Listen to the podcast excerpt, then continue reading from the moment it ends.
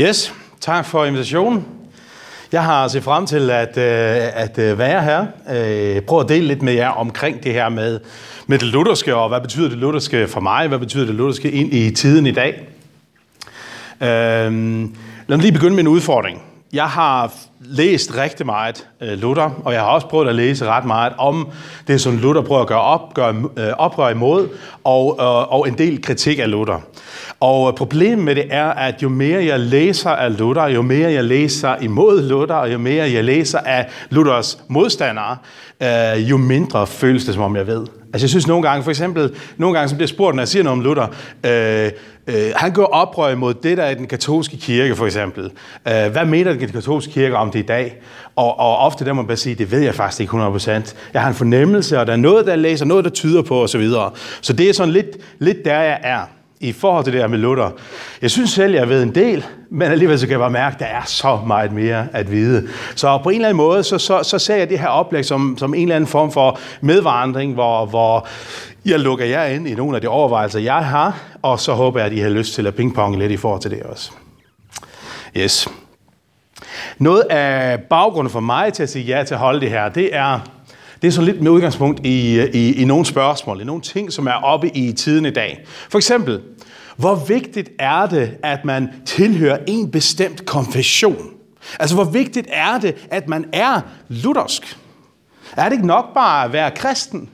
Behøves man at, at være luthersk? Behøves man ligesom at, at gå ind på, på den del? Kan det ikke være fint, hvis nu det lutherske fungerer for mig, så er det der, jeg holder til. Og hvis nu det katolske er lidt mere tiltalende for mig, så er det der, jeg holder til. Eller hvis jeg er lidt mere til det øh, karismatiske, så er det pinsekirken, jeg holder til, eller lidt af den, dansk til. Kan det ikke være lidt lige meget øh, med de her forskellige konfessioner? Betyder det så meget?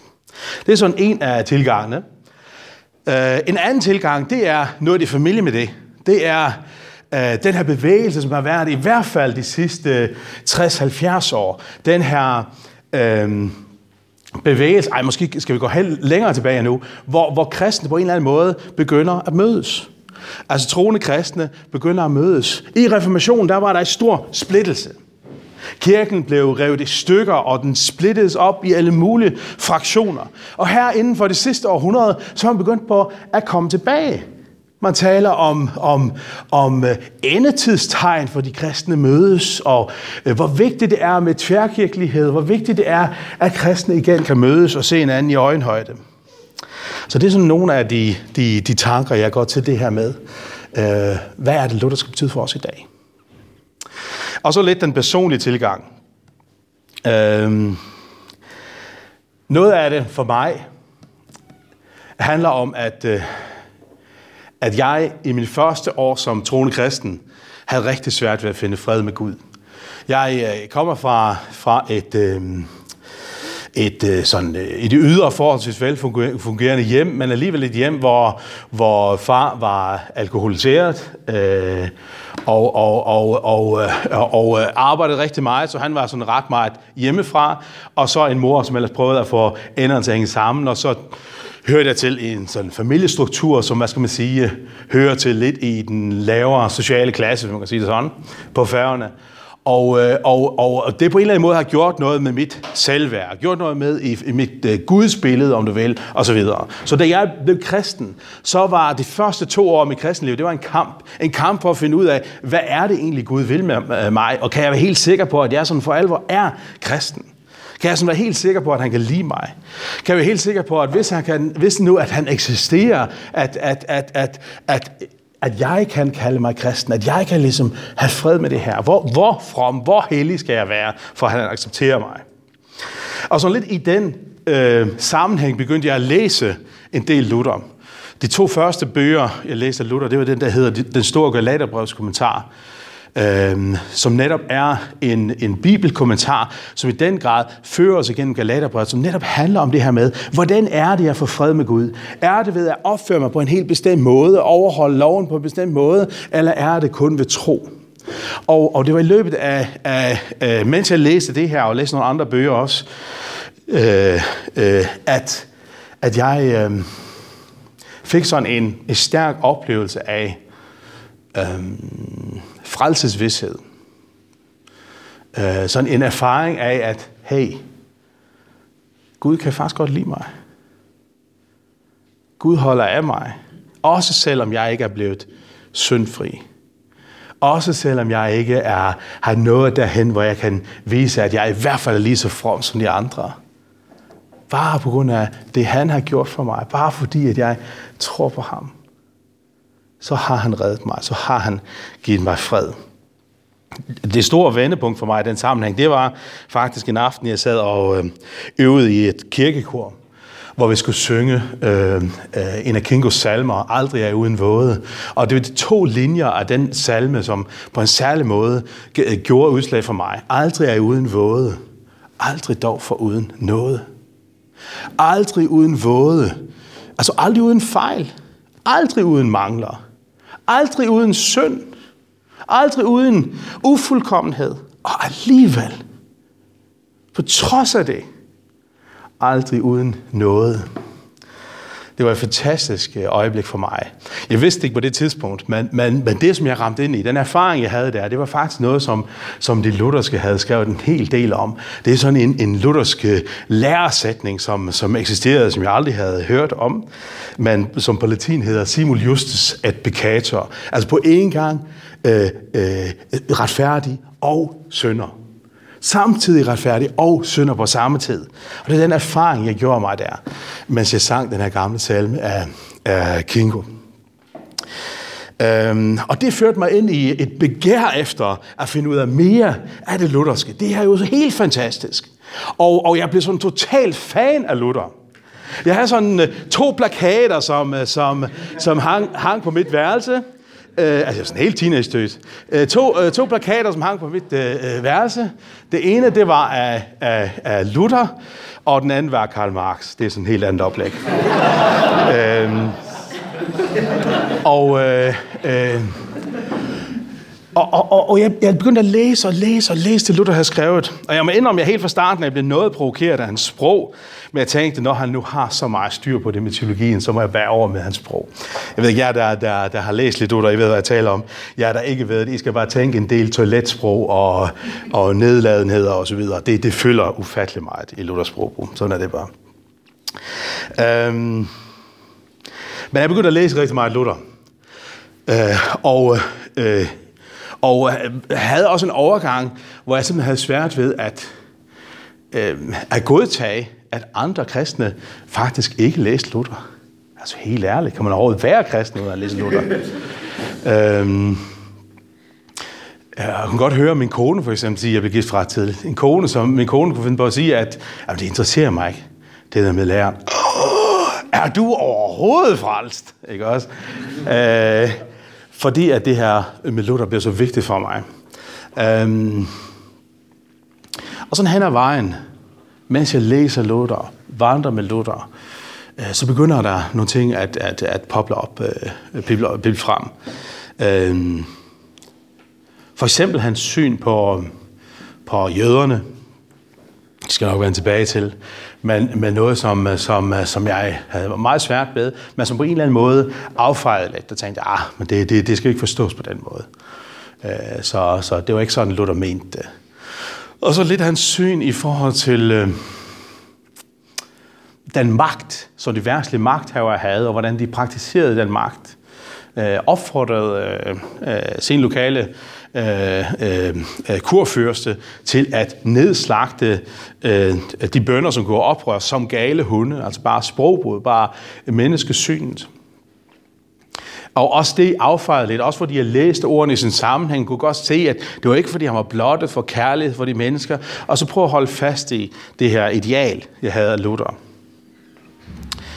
Øhm, så bliver ansat i en kirke, og jeg blev spurgt om, hvem, øh, hvilken person har haft den allerstørste indflydelse for dig i, i din, øh, i din øh, øh, øh, tros, i dit trosliv, i din trosvækst. Og så uden at blinke, svarede jeg Luther. Det er simpelthen mit største forbillede. Øh, I dag vil jeg faktisk ikke kunne sige det samme. Øh, jeg er faktisk ikke øh, særlig glad for at kalde mig lutheraner. Øh, jeg er ikke særlig stolt af det, øh, hvis jeg skal være helt ærlig. Noget af det hænger sammen med, at Luther faktisk frabad sig, at man overhovedet brugte hans navn på den måde. Altså lad være med at kalde jer med mit navn. Kald jer med Jesu navn, ikke også? Og noget andet han hænger sammen med alt det andet, han kunne finde på at sige. Øh, noget af det er som sagt synet på jøderne. Luther siger, øh, helt bogstaveligt, han siger, at, at jøderne, I skal, øh, I skal samle dem sammen, og så gemme dem sammen i en stald, sådan man gør med kvæg, sådan som jeg også gør med cigøjnerne. Underforstået, det er fint at gøre det med cigøjnerne også. Og så skal I samle dem i en stald, og så øh, øh, kan de overnatte der. I skal ikke give dem frit lejde til at rejse rundt i landet. Han taler trods alt ikke om, om, om nedslagning, men han siger, at I skal ligesom holde styr på dem der. Så skal I fjerne alle deres bøger, og I skal brænde dem på bålet. Og deres huse skal I også brænde ned. Og deres synagoger skal I også brænde ned. For alt det bruger de til at, øh, til at fremme en lærer, som er imod den kristne lærer. Muslimerne taler han knapt så nedsættende om. Øh, og noget af det hænger sandsynligt sammen med, at jøderne de levede i kristenheden. I den kristne verden, hvor muslimerne var en fjende udenfor. Øh, så det, var, det skulle ligesom bekendes på den måde. Men jøderne talte han virkelig, virkelig øh, nedsættende om. Og det samme sprogbrug og lidt den samme tilgang har han også til anderledes kristne, øh, når han, når han formulerer sig. Og så er det det her med hans tolkning af to regimentlæren. Når jeg siger to regimentlæren, øh, ved I så, hvad det er? Og der er ikke så mange, der læser Luther, hva'? Øh, to regimente, det, det står for to herredømmer. To måder at styre på. Og der har man i en Luthers teologi, taler man om, at Gud har to regimenter. Gud har to måder at styre verden på. Han gør det igen den værtslige magt, og så igen den kirkelige magt. I begge dele er det Gud, som er øverste. Øverste magt. Det er ham, der sidder på tronen. Men altså, han gør det via lovgivning, via værstlig politi, domstol osv., og så gør han det igen kirken. Og i forhold til det værtslige magt, der har myndighederne øh, mulighed for at, at straffe, for at øh, sætte regler, for at dømfælde osv. Domfælde osv. Og i den kirkelige øh, magt, der taler vi ikke på samme måde om, om, om, øh, om fængselsstraf osv., men der har man ordsmagt. Øh, du har magt til at binde øh, en i sin synd, eller løse en fra sin synd. Den, man binder i sin synd, det er vedkommende, der ikke vil gøre op med sin synd, ikke vil bekende sin synd, men vil holde fast ved den. Så kan man sige til vedkommende, du har ikke adgang til alterbordet, fordi når du nægter at gøre op med din synd, så er du ikke længere kristen, så binder du dig til synden. Så det er den magt, som kirken har.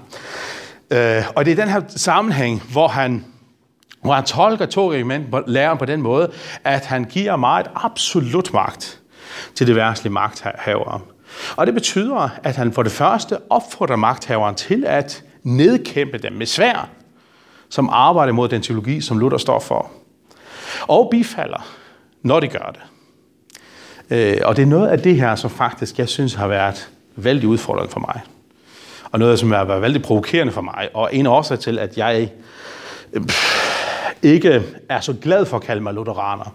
Jeg gør det, for det er det nemmeste måde, så folk har sådan nogen fornemmelse af, hvor jeg står. Men egentlig vil jeg foretrække at kalde mig noget andet. Ikke bare kristen, selvom det er et hedersnavn, men, øh, men det, det er bare så bredt. Men måske noget andet. Jeg har sådan leget lidt med den gamle reformerede betegnelse, altså i for reformationen, der brugte lutheranerne selv om sig selv, der kaldte de sig for evangeliske katolikker. Øh, katolikker, fordi det betyder almindelig. Det er den almindelige kristendom, evangeliske, fordi det er det fokus, vi har, når vi taler kristendom. Så evangeliske katolikker. Øhm, folk fatter ikke helt, hvad jeg mener, når jeg siger det, derfor bruger jeg det ikke så meget. Øhm, så det var noget af grunden til, hvorfor jeg ikke er så stolt af det lutherske. Men nu skal jeg så sige noget om det, øh, værdien af det alligevel. Fordi at, øh, når jeg er blevet om at holde noget i dag, så, så regner jeg med, at det er fordi, at de regner med, at jeg vil sige noget positivt om Luther også. Og noget som øh, positivt, som Luther kan bidrage med. Og jeg holder stadig af Luther. Men jeg holder mest af, hvad skal man sige, øh, den grundlæggende lutherske teologi. Øh, jeg har stor sympati for manden Luther, men jeg har faktisk også behov for at lægge afstand til ham på nogle områder. Der er simpelthen steder, hvor han, hvor han bliver afskyelig, og hvor hans syndighed, menneskelighed træder igen. Men der er også de andre områder. Der, hvor profeten Luther træder frem. der hvor, hvor, hvor sandhedskæmperen, der hvor nidkærheden for, for læren træder frem. Og den her Luther, den her side af Luther, ønsker jeg at holde fast ved og bruge og bekende mig til. Jeg har lyst til at, øh, at sige noget om det ud fra tre overskrifter, som nok ikke kommer som et vildt chok. Øh, og det er overskrifterne Skriften alene, Nåden alene og Troen alene. Øh, det, er nogle, det er de her tre alene øh, begreber, man brugte i den lutherske reformation, når man skulle tale om, hvad er det helt særligt ved os? Så er det de her ting. Senere er det så udviklet til to andre alene udtalelser, men de her tre, det er det helt oprindelige. Og når man taler om skriften alene, så det man taler om i den sammenhæng, det er, at i kirken, i kristenheden, der er der en bestemt autoritet, som står over alle andre. Når man taler om skriften alene, så siger man ikke, at det kun er skriften, som vi må læse i. Eller det kun er skriften, at vi må øh, lave gudstjenester ud fra. Eller det kun er skriften, som, som, som skal sige alt. Men skriften alene er øverste autoritet. Skriften alene er det, der fastsætter normen for vores lærer. Skriften er autoriteten. Og det, man gør oprør med i den sammenhæng i for 500 år siden, det er, at man i den katolske kirke, den romerske katolske kirke, havde en forståelse af, at øh, yes, Bibelen er Guds sande ord. Og når jeg siger det, så er det helt bogstaveligt. De troede ikke, der fandtes en eneste fejl i Bibelen. Alt, hvad der står i Bibelen, er sandt. Og det mente de lutherske så også. Men alligevel så var der en forskel til, hvordan deres tilgang til Bibelen var. For de romerske katolske, der sagde man, Bibelen er absolut sand. Der findes ikke fejl i den, men den er svær at forstå. Den er svær helt at begribe. Og derfor nøjes Gud ikke med at have skriften alene som autoritet, men har også givet os overleveringerne, har også givet os traditionen. Og i traditionen, dem som er bærer tradition, det er selvfølgelig kirken selv. Og når vi siger kirken selv, så tænker vi først og fremmest på kirkens præsteskab, kirkens gejstlige. Og kirkens gejstlige overhoveder, som bliver biskopperne og i sidste ende paven. Det er dem, som på en særlig måde får en tolkningsret i forhold til det normgivende i den kristne lære. Altså Bibelen er absolut sand, men den er svært tilgængelig, og derfor har Gud givet os traditionen og på en særlig måde præsterne, biskopperne, paven, som vil åbne skriften for os og vise os, hvor det står. Det, som de lutherske reagerer imod i den sammenhæng, det er, når I siger det på den måde, når det er det, der bliver den grundlæggende teologi om, hvad autoriteten er, så er det sidigt der i skriften. For så er det ikke længere skriften, der har autoriteten, der har sidste ord skulle sagt. For så bliver det nødvendigvis traditionen. For hvis man definerer og siger, at den her del, skriften, den er svær at forstå, den er sådan svær at begribe, den er svær helt at finde ud af. Men vi har dem her, som sagtens skal forstå den, så selvfølgelig er det de her, der får magten. Så det her tolkningsretten ligger. Da Luther første gang bliver kaldt ind for at... Øh, han tror, det er for at forsvare sine skrifter men i virkeligheden bliver kaldt ind for at tilbagevise sine skrifter, for at smide den fra sig. Det er i Worms. Øh, og der siger, siger de til ham, han får at vide fra paven af, øh, at nu, øh, øh, Martin Luther, vi opfordrer dig til at tilbagekalde dine skrifter, så bliver du benådet. Så får du lov til at, øh, at fortsætte øh, med med bevare et medlemskab af kirken, og det vil sige bevare frelsen. Øhm, hvis ikke du vil tilbagekalde det, så, så, så bliver vi nødt til at straffe dig. Og Luther øh, siger i den sammenhæng, at øhm, øh, hvis, I, hvis I ikke med et ord fra skriften kan overbevise mig om, at jeg tager fejl, så kan jeg ikke bøje mig. Hvis I kan vise mig ud fra skriften, at jeg tager fejl, så vil jeg bøje mig for jer. Hvis ikke, så kan jeg ikke. Hvorfor? For skriften alene er min øverste autoritet. Ikke paven, selvom man faktisk på det tidspunkt havde høj respekt for paven. Ikke kirkemøderne, ikke kirkefædrene, skriften alene. Så det er, øh, Noget af det helt vigtige, der er at sige, hvor det lutherske har virkelig noget positivt, efter, efter så vidt jeg kan se det, at bidrage med ind i vores kirkeforståelse i dag. Det her var så for 500 år siden. Hvor er vi så henne i dag i forhold til det her? Okay, næste overskrift. Nåden alene. Det, som øh, Luther begynder med at gøre oprør imod, øh, når han øh, sådan officielt påbegynder øh, reformationen, det er afladshandlen. Ved I, hvad afladshandlen er? Det har I hørt om. Øh, øh, ganske kort. Det handler om, øh, at i den romerske katolske kirke, romerske katolske kirke, der har man øh, en teologisk forståelse af, øh, af kirken, at den på en særlig måde råder over alle de gode gerninger, de overskydende gode gerninger, som helgener øh, øh, har, øh, har, har gjort. Øh, og selvfølgelig kristi gerninger. Og alle de her gode gerninger, som, som de her helgener har gjort forud for, har de ligesom magt til at dele ud af. Og det vil sige, at man kan få aflad for sin synd. Det vil sige, at man kan øh, øh, øh, slippe sin egen skyld, komme af med sin skyld, ved at modtage de overskydende gode gerninger fra en anden. Og så er det så i, i, på den her tid, da Luther øh, lever, at kirken har, øh, eller nogen af kirkens folk har kørt som business på det her.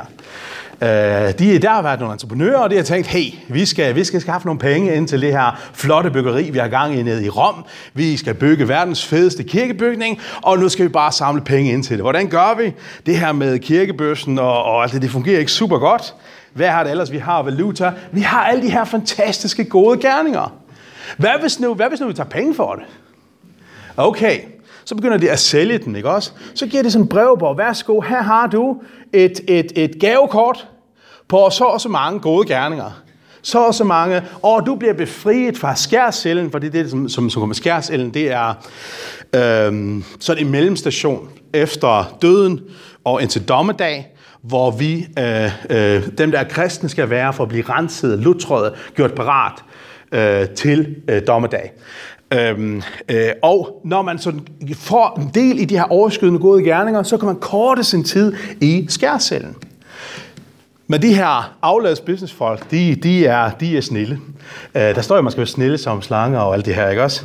Øh, så de tænker, hvad nu? Vi kan, vi kan faktisk få flere penge ud af den. Så hvad nu, hvis vi nøjes, ikke nøjes med at sige, at I kan købe til jer selv? Hvad hvis nu vi siger, I kan jo også købe til jeres, jeres slægt? Til dem, der går forud for jer. Hvorfor ikke? Kirken har jo magten. Kirken har jo den her valuta. Hvorfor gør brug af det? Så, så det er det, de gør, når de sælger afladsbreve. Se, nogen tid efter reformationen var gået i gang, der kom der også i den grad en reformationsbevægelse i gang i den katolske kirke. Og den katolske kirke gjorde et stort opgør, eller tog et stort opgør imod den her praksis. Og det er vigtigt at sige. De, de, de tog afstand fra den her praksis med, med afladsbreve lagde afstand til det, og i, i, i, rettesatte, i rettesatte de her teologer, som var gået foran for det her. Det er ikke en rigtig måde at dele aflad på. Men de venter aldrig, så vidt jeg kan se, teologien bag ryggen. Altså businessen, det her med Øh, hvis nu du køber så så mange øh, afladsbreve, så kan du forkorte øh, din fars tid i skærsen så så meget. Den her kolde, kyniske business, den tog man afstand til. Men det her med, at vi i princippet kan dele ud af de her gode gerninger på den måde, forkorte din eller din slægts øh, tid i skærselden, det holder man fast i. Så der gælder det, det stadigvæk. Øhm, hvor er vi i forhold til det her med med helgener. Med ting, som på en eller anden måde står imellem os og Gud. Jo, det som Luther gør rigtig meget ud af, det er at sige, nåden alene. Kun nåden. Kun det, som Gud gør for mig. Ikke noget som helst i mig selv. Intet i mig selv, og intet i helgener. Jeg kan ikke bare bruge nogle helgener som mellem, mellem, mellem mig og Gud. For der er ikke nogen mennesker, der er hellige nok til at tale min sag over for Gud. Hverken Maria eller en af de andre. Men Jesus er min mellemmand. Jesus er min mellemmand. Han har båret min synd på sig. Ham, og han alene har gjort det. Og det vil sige, hvis jeg tror på ham, og han alene som Guds offer for mig, så har jeg fred med Gud. Så har jeg min sag i orden over for Gud. Og det er nok for mig. Så, tro, øh, så nåden alene, det handler selvfølgelig ikke om, at alt i kirken skal, skal handle om noget, og vi kan kun snakke om nåden for det tur, men nåden alene som frelsesvej, som redningsvej ind til Gud. Det eneste, der, kan, der for kort min tid, ikke i skærselen, men i helvede, i forhold til, til, til renselse og noget som helst. Det eneste, der kan forkort min tid, det eneste, der kan bringe mig ind i Guds rige, det er Kristus og det, han har gjort for mig, er noget. Den tredje af de her overskrifter, det er troen alene. Altså vi har skriften alene, som handler om autoriteten.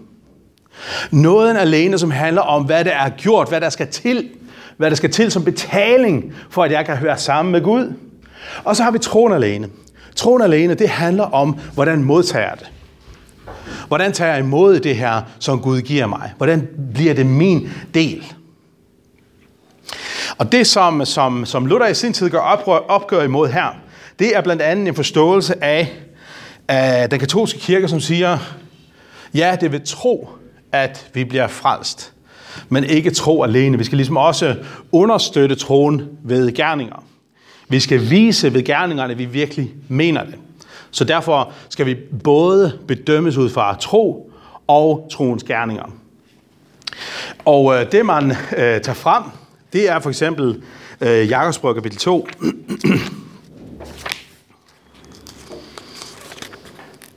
Og det er også noget, de tager frem i diskussion med, med Luther.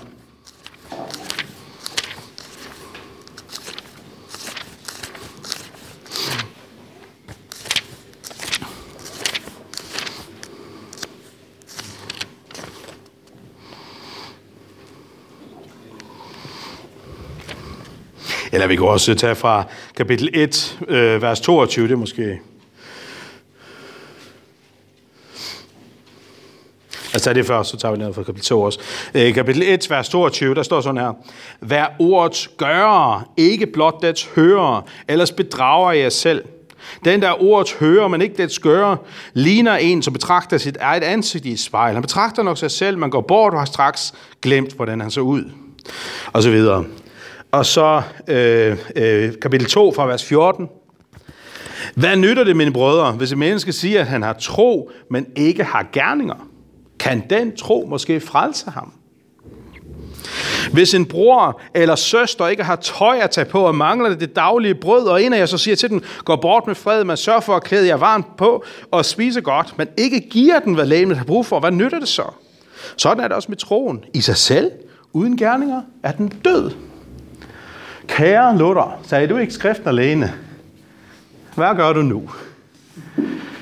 Øhm, nogle af argumentationen, noget af argumentationen for Luther i starten, det var faktisk at, at, at, at, at sige noget om, at Jakobsbrevet, det er alligevel, det er sådan et stråbrev. Det er ikke sådan en, man kan bygge teologi på. Det er godt nok, men, men det skal ses i lyset af de andre, fordi det, det er ikke, øh, øh, øh det, vi kan ikke tage og bygge teologi på Jakobsbrevet på den måde. Okay, Luther. Fint nok med dig. Hvad så med Paulus? Kan du klare ham? Har han autoritet over, din, over, over din, din øh, teologi? Filipperbrevet.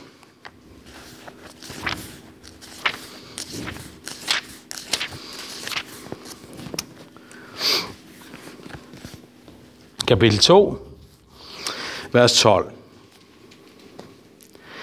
Derfor, mine kære, I som altid har været lydige, Arbejd med frygt og bæven på jeres frelse. Ikke blot som da jeg var til stede, men endnu mere nu i mit fravær.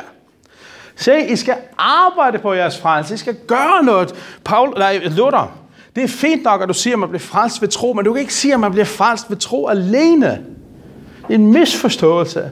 Bibelen taler klart om en sammenhæng imellem tro og gerninger. Luther,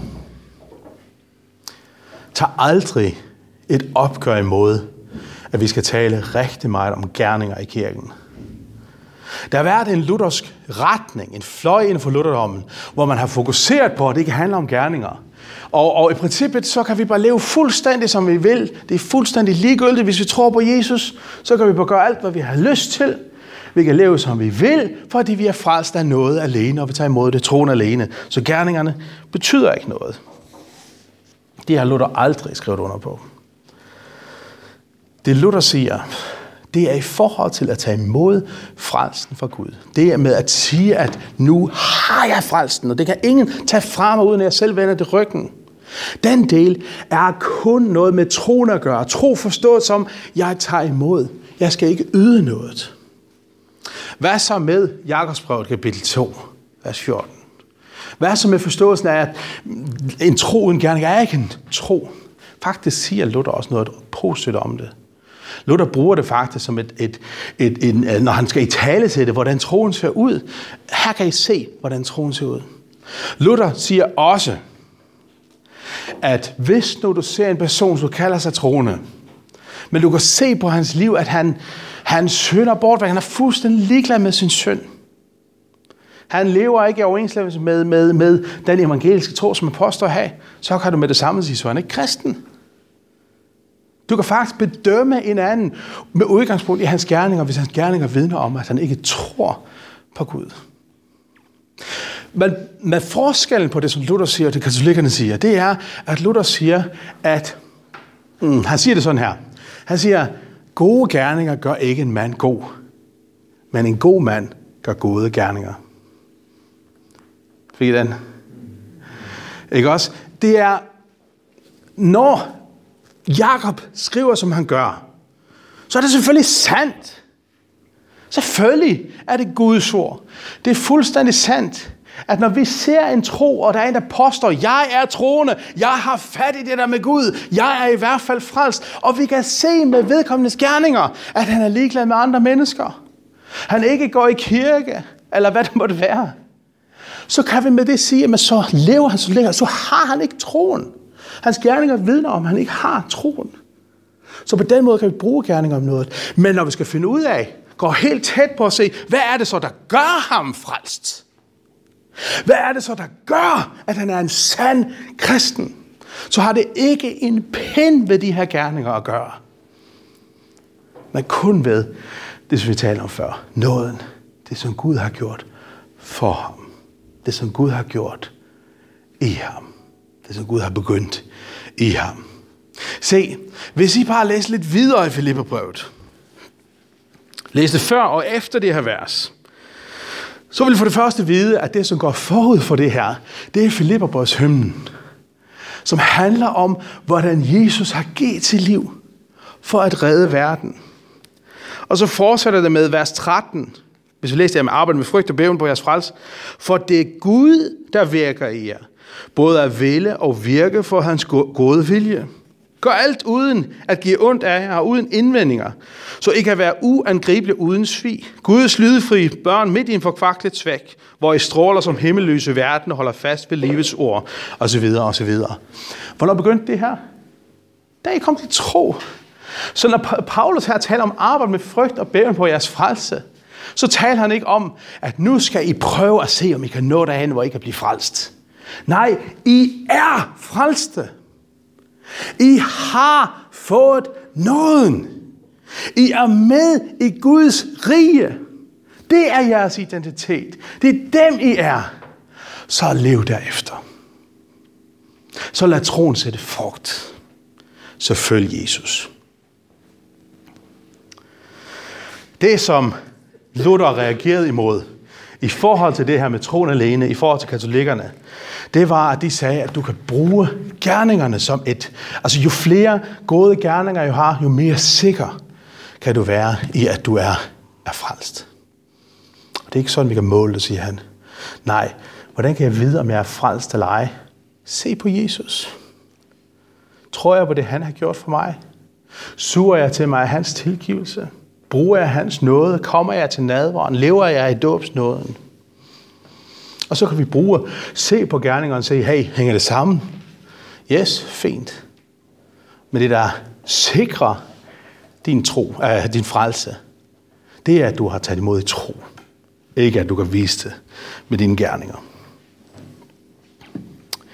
Så her føler jeg, på de her tre områder, at Luther har en ekstremt væsentlig, relevant og aktuel øh, progression, udfordring ind i vores kirkelighed i dag. I forhold til at have skriften som autoritet, i forhold til at bevare nåden, og nåden alene, det som Kristus gør for mig, som det eneste, der kan købe mig adgang til Gud. Og så troen alene, det er kun det, jeg skal bedømmes på. Det er, at jeg har valgt at satse på ham. De her tre områder, mener jeg faktisk, øh, betyder rigtig meget, også i dag. Så kan man så spørge om, øh, jamen for Luther, der handlede det rigtig meget om et opgør imod den katolske kirke. Er det et opgør, vi stadigvæk skal arbejde med i dag? Til en vis grad. Altså, jeg, jeg, jeg, jeg synes øh, helt klart, at den katolske kirke har, har ændret sig også øh, til det gode, og det er super godt. Men, men teologien bag er meget stadigvæk den samme, som det var dengang, og det har vi brug for, tror jeg, hvis vi skal tage Bibelen på ordet, øh, brug for at bekæmpe og stå fast ved. Når det er sagt, så tror jeg faktisk, at de her tre områder med, med øh, øh, øh, skriften alene, nåden alene og troen alene, ikke først og fremmest derfor den katolske verden, at vi bliver mest udfordret, men måske ud fra noget helt andet. Så spørgsmålet, som jeg har lyst til at udfordre jer med, i forhold til med skriften alene, det er, hvad er jeres åndelige autoritet? Hvad er det, I sætter standarden efter i jeres discipleliv? Hvad er det, der har øverste autoritet i forhold til jeres trosnormer, jeres bønspraksis, jeres etik, jeres parforhold, jeres skole, seksualiteten, kirkeligheden? Hvad er jeres autoritet? Hvad er det, som bestemmer? Hvad er det, der sidder på tronen? Det, som Luther anklagede Rom for, det var traditionen. Præsteskabet stod over skriften. Det tror jeg, han er helt ret i. Og det er noget, de har brug for at gøre op med. Og det, det er jeg ikke sikker på, at det altid er i vores kredse. Ja, det kan jeg være skåner på. At det er i hvert fald ikke... Jeg oplever ikke tit, at, at, at, at, at, at folk bare gør, hvad jeg siger, bare fordi jeg er præst. øh, og slet ikke, hvis jeg er deres far. øh, men, men, men er der andre ting, vi sætter over? Overskriften, der sætter standarden for os. Det er det vigtige. Hvad skal vi stille op med det, hvis vi kommer frem til, at det er? Hvordan kan vi nøjes med at have skriften som øverste autoritet? Øhm, jeg har ikke nogen konkrete, direkte forslag, andet end at prøve at holde os til skriften, bruge skriften, være bibelnære og være bibelelskere og have åbne bibler og alle de her ting. Øh, men faktisk er der sådan et postmoderne slogan, som, som, som jeg har blevet ret glad for. Jeg lagde ud med at hade det. Jeg synes, det var helt forfærdeligt. Og, og sådan, hen ad vejen blev sådan lidt, lidt glad for det. Ja, det er det her. Hold dig til den, der søger sandheden, men løs skrigende bort fra ham, der siger, han har fundet den. Øh, og det er sådan meget brugt i den videnskabelige verden, ikke også? Uh, yes, det er godt at søge og søge efter at finde, men så snart en har fundet sandheden, så skal du lægge afstand til den, så er det farligt, ikke også? Uh, det er der noget, øh, det er der noget træls ved. Det er jeg helt med på. Men der er også noget, også noget positivt, tænker jeg, fordi at det er netop skriften, der skal have autoriteten, og ikke min overbevisning ud fra skriften. Og derfor synes jeg faktisk, der er noget positivt i den her tilgang. Altså, ja, hold mig til dem, som søger efter sandheden i skriften. Lyt til dem. Hvordan er det, de forstår skriften? Hvis en siger, nu har jeg alle svarene. Nu kan jeg alt. Så er det pludselig ikke længere skriften, der har autoriteten, vel? Så er det pludselig ham. Øh, så, så, så, så hold dig til dem, der søger sandheden. Læs dem, som er øh, ærlige omkring deres, deres øh, bibelstudie, og gør det selv. Vær ydmyg i forhold til den måde, du går til skriften på. Lær af det. Lær af det, dine kristne brødre og kirke, øh, øh, øh brødre, øh, brødre, kristne brødre og søstre fra, fra andre kirkesamfund. Fordi ofte så har de også den her tilgang til det. Hvad er det, Bibelen siger? Hvad kan det lære mig? Hvad er skriften øverst? Hvad er vores tids største trussel imod nåden alene? På det tidspunkt, der var i hvert fald en stor trussel, det var det her med helgenforståelsen, og det her med de overskydende gode gerninger, og så afladshandlet som det her tydelige eksempel, men også andre ting som døde messer og så videre. Øhm, jeg tror ikke, det er der, Vi har den store udfordring i dag. Men jeg tror, at vi er udfordret på at stå fast på nåden alene.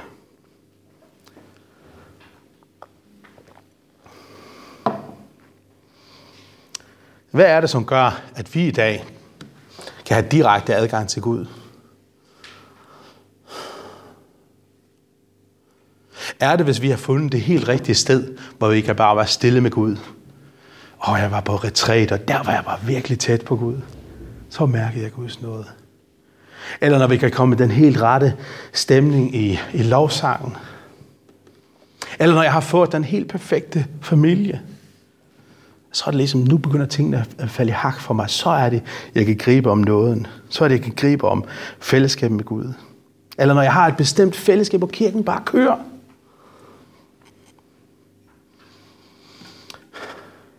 Eller hvordan kan jeg være derhenne, hvor det er nåden alene, som definerer, hvordan jeg har det med Gud.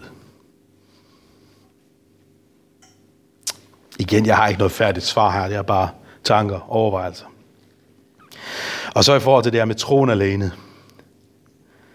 At tage imod. Øhm, Pudsigt nok har jeg nogle gange oplevet, at nogle af dem, der holdt allermest fast i det her med, at det kun ved tro, man bliver frelst, også nogle gange kan være dem, der sætter højst krav. Det er kun ved tro, man bliver frelst, og jeg kan udmærket godt se, at du ikke styr på det med troen. Du øh, har aldrig hørt om to regimenter læreren. Come on. Ikke også? Øh, troen alene er blevet til viden. Ikke også? Jo mere jeg ved, jo, jo øh, øh, lettere har det været at komme til Gud. Selvfølgelig kan der også være andre ting, at vi simpelthen ikke accepterer præmissen med troen alene. Tro er fint, men der skal også mere til. Jeg skal også bevise det.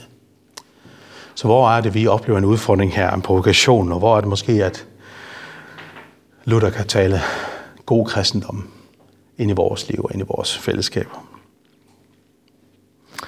Hvad konkret kan du gøre i forhold til de her ting? Hvad kan du øh, gøre for at holde skriften på øverste plads? Fokusere på nåden alene og nok i troen alene. Hvad kan I gøre i Aarhus Bykirke? Og hvorfor? Hvorfor skal jeg gøre det? Det er vel for at ære Gud og for at sætte evangeliet først.